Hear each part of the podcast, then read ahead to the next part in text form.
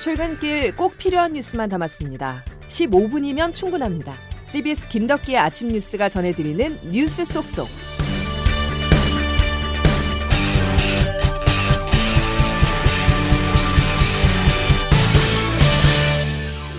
여러분 안녕하십니까? 2월 14일 김덕기 아침 뉴스입니다.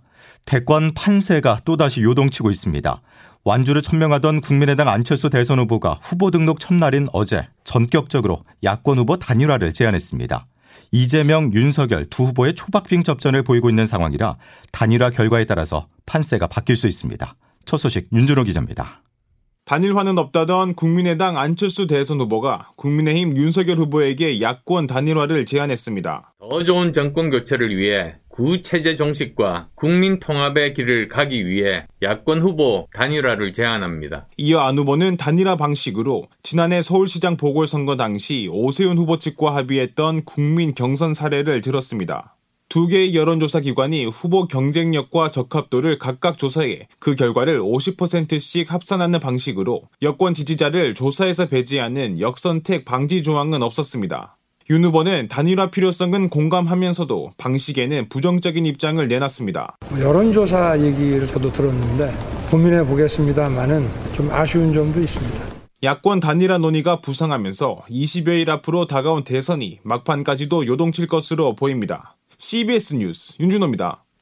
단일화가 만약 성사된다면 여야의 박빙 구도는 깨지게 됩니다. 정권 교체 여론이 우세한 구도에서 야권 단일 후보의 유리한 분위기가 펼쳐질 가능성이 크기 때문이죠. 조태인 기자와 조금 더 이야기를 나눠보겠습니다. 조 기자. 네, 안녕하세요. 자, 단일화는 없다고 여러 차례 못을 박았던 안철수 후보. 먼저 제안을 한 이유 뭡니까? 네, 지금 정권 교체 여론이 높다 보니 야권 단일화에 대한 압박도 강한데요. 그렇다 보니 안 후보가 먼저 단일화를 제안하면서 안 후보에 집중되는 단일화에 대한 압박이나 책임에서 좀 벗어나겠다는 뜻으로 읽힙니다. 예. 안 후보입니다. 제가 완주한다고 그렇게 계속 이야기를 해도 단일화 꼬리만 붙이려고 하니 그렇다면 차라리 선제적으로 제안해서 국민의 판단과 평가에 모든 것을 맡기고 제 길을 굳건하게 가는 것이 안철수의 이름으로 정권 교체를 하는 것이라고 판단했습니다. 또 다른 배경은 최근의 지지율 하락입니다. 예. 네, 한동안 10%대 중반의 지지율을 보이면서 이제 윤석열 후보의 대안으로 떠올랐었는데 예. 이달 들어 지지율이 한 자릿수를 기록하면서 하락세를 보이고 있거든요. 이 점도 원인으로 꼽힙니다. 예. 국민의힘 윤석열 후보의 반응을 종합해 보면 안 후보의 제안은 좋지만 방식을 싫다는 것이죠. 네 맞습니다. 그러니까 단일화 제안에 안도는 하면서도 당장 국민의힘은 안 후보 제안을 사실상 거부했습니다. 이준석 대표입니다. 안철수 후보 측에서 후보 출마를 포기하고 우리 후보에 대한 지지 선언을 하는 방식이라면은 그에 대해서는 마다할 이유가 없다라는 이야기를 해봤습니다. 네, 안 후보가 제안한 방식은 지난해 4.7 서울시장 보궐선거 때 방식을 경선을 제안했는데 예, 예. 후보에 대한 경쟁력과 적합도를 5대 5로 반영하자는 겁니다.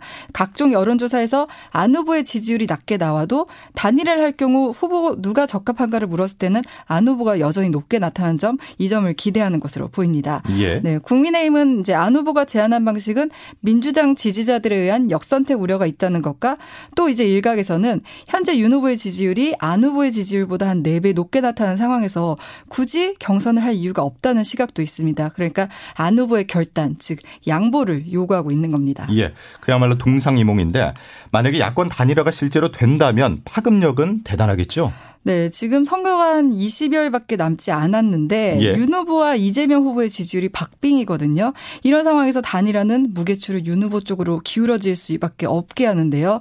국민의힘은 안 후보가 단일화를 먼저 제안하는 걸 반기면서도 대응을 놓고는 고민이 깊습니다. 예. 윤 후보가 안 후보의 제안을 거부하고 끝까지 여론조사 방식을 수용하지 않으면 이제 정권 교체 대의에 동참하지 않는다 이 책임을 떠안을 수 있기 때문인데요. 그렇죠. 어, 막판 단일화를 가르 벼서는 지금 지지율이 꼽힙니다. 내일이면 공식 선거 운동에 들어갑니다. 단일화에 대한 협상 시간 얼마 안 남았어요? 정치권에서 일단 대선 투표 용지 인쇄일인 28일을 1차 협상 시한으로 꼽고 있어요. 예. 이때 이전에 단일화가 성사되면 투표 용지에 이름은 적히지만 사퇴라고 표기되거든요. 근데 만약에 이제 2차 협상 시한은 사전 투표일인 3월 4일에서 5일 이전인데요. 예. 이때는 사실 투표 용지가 인쇄됐기 때문에 그렇죠. 단일화가 되면 두 후보 이름은 그대로 표시가 되지만 투표소 안내문에 사퇴 공지를 게시하게 됩니다. 예, 여기까지 조태인 기자였습니다. 베이징 동계올림픽 소식으로 이어가겠습니다. 각종 내홍과 부상으로 어려움을 겪었었던 쇼트트랙 여자 대표팀 선수들이 3000m 계주에서 값진 은메달을 따냈습니다. 간이 시상대에 오른 선수들은 그 어느 때보다 활짝 웃었습니다. 베이징에서 박계묵 기자입니다. 최민정과 이유빈, 김아랑 서예민은 어제 여자 3000m 계주에서 4분 3초 627로 2위에 올랐습니다. 최강 네덜란드와 불과 0.2초 차. 소치와 평창 대회에 이어 3회 연속 금메달은 무산됐지만 개최국 중국을 따돌리고 은메달을 차지했습니다. 특히 국가대표 선발전 1위 심석희가 동료에 대한 욕설 파문으로 선발전 3위 김지우가 부상으로 빠진 가운데 약체라는 평가를 극복한 값진 결과였습니다. 선수들은 태극기를 들고 빙판을 돌며 서로를 격려했습니다. 마언니 김아랑 선수입니다. 속 시원하게 다 후련하게 다 하고 나온 것 같아서 은메달도 너무 값지다고 생각하고 너무 충분히 감사하고 있어요. 남자 1500m 금메달리스트인 황대현은 남자 500m에서 2관왕을 노렸지만 준결승 마지막 바퀴 때 2위로 올라서는 과정에서 캐나다의 디부아와 충돌에 실격했습니다. 그러나 황대현은 경기 후 디부아에게 사과하는 매너와 함께 끝까지 포기하지 않는 스포츠 정신을 보여주었습니다. 정말 후회 없이 미련 없이 레이스를 펼쳤던 것 같고 스피드 스케이팅 여자 500m의 김민선도 37초 60을 기록하며 평창대회 16위에서 7위로 올라서는 선전을 펼쳤습니다. 베이징에서 CBS 뉴스 박기묵입니다. 2018 평창 동계올림픽에서 은메달을 따낸 우리나라 여자 컬링 국가대표 팀킴이 오늘 오전 미국, 오후에는 일본과 4강 진출을 위한 분수령에서 잇따라 맞붙습니다. 팀킴은 어제 중국과 경기에서 연장 접전 끝에 5대 6으로 져 2승 2패로 10개 나라 중 6위를 기록하고 있습니다. 4강 진출을 위해서는 2위 일본과 공동 3위 미국과의 맞대결이 중요합니다. 한편 우리나라는 현재까지 금메달 1개와 은메달 3개, 동메달 1개로 메달 순위 15위를 달리고 있습니다. 평화의 제전 올림픽이 열리고 있지만 러시아의 우크라이나 침공 가능성이 점차 커지고 있습니다. 이번 주 수요일이라는 구체적 시점도 나오고 있는데요. 각국이 자국민에게 우크라이나를 떠날 것을 권고하는 상황 속에 러시아도 주 우크라이나 대사관 인력을 최소화하고 있습니다. 보도에 장성주 기자입니다. 조 바이든 미국 대통령과 블라디미르 푸틴 러시아 대통령은 현지 시간으로 12일 1시간 동안 전화 통화했지만 우크라이나 위기에 대한 해법을 내놓지 못했습니다. 바이든 대통령은 우크라이나 침공 시 신속하고 가혹한 대가를 부과할 것이라며 러시아를 압박했고 푸틴 대통령은 러시아의 위협이 되는 나토의 확장을 절대 반대한다면서 유럽 전체의 안보와 관련돼 있다고 경고했습니다. 우크라이나 시민 수천 명은 국기를 들고 거리로 나와 독립을 위해 싸우겠다면서도 전쟁에 반대하는 시위를 벌였습니다. 앞서 미국은 러시아의 우크라이나 침공 시점을 16일로 특정해 나토와 정보를 공유한 것으로 알려졌습니다. 이후 미국을 비롯해 독일과 영국, 캐나다 등 10여 개 국가가 우크라이나에서 자국민 철수 명령을 내렸습니다. 러시아도 우크라이나와 제3국의 도발 가능성이 있다며 우크라이나 외교공간 최적화, 즉 사실상 철수를 명령했습니다. 우리나라도 어제 우크라이나를 여행 금지 국가로 지정하고 현지 체류 국민 306명의 출국 지원책 마련에 나섰습니다. CBS 뉴스 장성주입니다. 다음 소식입니다. 오늘 발표될 코로나19 신규 확진자는 5만 명대 중후반이 예상됩니다. 오미크론 유행이 본격화하면서 주말 효과가 사라진 지도 오래됐는데요. 앞으로 유행 규모는 더 커질 것으로 보입니다. 정부는 대응력을 높이기 위해서 오늘부터 조금 더 안전하다는 노바백스 백신 접종을 시작하는데요.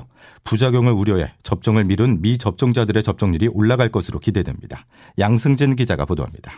노바백스 백신은 B형 간염과 자궁 경부암 백신 등에도 쓰인 전통적인 단백질 재조합 방식으로 개발됐습니다. 방역 당국은 백신 불안감에 접종을 미뤘거나 기존 허가된 백신 접종 후 이상 반응을 겪은 사람들에게 노바백스 백신이 대안이 될 것으로 기대하고 있습니다. 병원이나 시설에 있는 고위험군을 대상으로 접종이 먼저 시작되고 일반 미접종자도 SNS 잔여 백신을 활용하거나 병원 예비 명단에 등록해 당일 접종이 가능합니다. 기존 백신을 맞은 뒤 부작용 때문에 다시 맞지 못하는 사람들은 노바백스 백신으로 3차 접종도 받을 수 있습니다. 노바백스 백신은 오미크론 변이 대응에도 효과적이라는 평가를 받습니다. 권근영 예방접종 대응 추진단 예방접종 관리팀장입니다. 접종 전과 비교해서 오미크론 변이 결합 항체가가 접종 28일 후 기준으로 봤을 때 약 74배 증가되었다고 보고되었습니다. 당국은 노바백스 백신이 현재 80% 중반대에 머물러 있는 접종률을 끌어올릴 수 있을 것으로 기대하고 있습니다. 코로나 백신 4차 접종 계획도 오늘 발표됩니다. 구체적인 대상은 아직 공개되지 않았지만 이달 말쯤 면역 저하자와 요양시설 입소자 등을 대상으로 접종을 시작할 것으로 보입니다. CBS 뉴스 양승길입니다. 경제 사회적 피해를 최소화하는 일도 매우 중요한 일입니다. 방역 상황을 어느 정도 관리할 수 있다 이런 판단이 들면 언제라도 저희들이 용기 있는 결단을 내리겠다는 약속. 지난 금요일 김부겸 국무총리의 말입니다. 현재 전해지는 내용을 종합해보면 정부는 상황에 따라서 예정된 종료 시점 이전에라도 거리두기를 조정할 수 있다는 입장인데요. 한계 잃은 자영업자들은 방역 패스와 함께 영업시간 제한을 풀어야 한다고 목소리를 높이고 있습니다. 이기범 기자가 취재했습니다. 설 연휴 직전 코로나19 하루 신규 확진자는 만 명대였습니다. 그러나 연휴 직후에는 3만 명, 4만 명을 지나더니 지난주에는 5만 명대까지 불었습니다. 그런데 오히려 방역을 완화해야 한다는 목소리가 높아지고 있습니다. 전국 호프연합 이창호 대표입니다. 언제까지 자영업자 위주의 방역 정책을 펼칠 겁니까? 개인이 스스로 지켜서 스스로가 책임질 수 있는 정책으로 전환됐으면 좋겠습니다. 영업 제한을 풀어서 개인 스스로가 방역 책임을 지도록 해야 한다는 겁니다. 권철승 중소벤처기업부 장관도 방역 완화를 얘기합니다. 우리 사회가 허용할 수 있는 수준을 정확하게 가늠해서 그 방역을 좀 완화하는 방향으로 가는 게 맞지 않을까 생각합니다. 이처럼 코로나19 급증에도 방역 완화 얘기가 나오는 것은 정부가 오미크론 변이에 대응해 기존의 감염 차단 전략에서 위중증 환자 관리 위주로 방역 기조를 바꿨기 때문입니다. 검사와 역학조사, 격리가 느슨해졌는데 방역 패스나 QR코드 같은 기존의 강력한 방역 조치가 필요한지 의문이 드는 겁니다. CBS 뉴스 이기범입니다.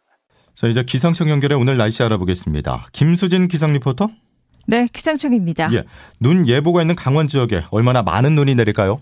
네, 현재 강원 중부 부산지에 대설주의보가 발효 중인 가운데 지금까지 강원도 미시령의 9.2, 진부령의 8.3cm 안팎의 많은 눈이 내렸는데요.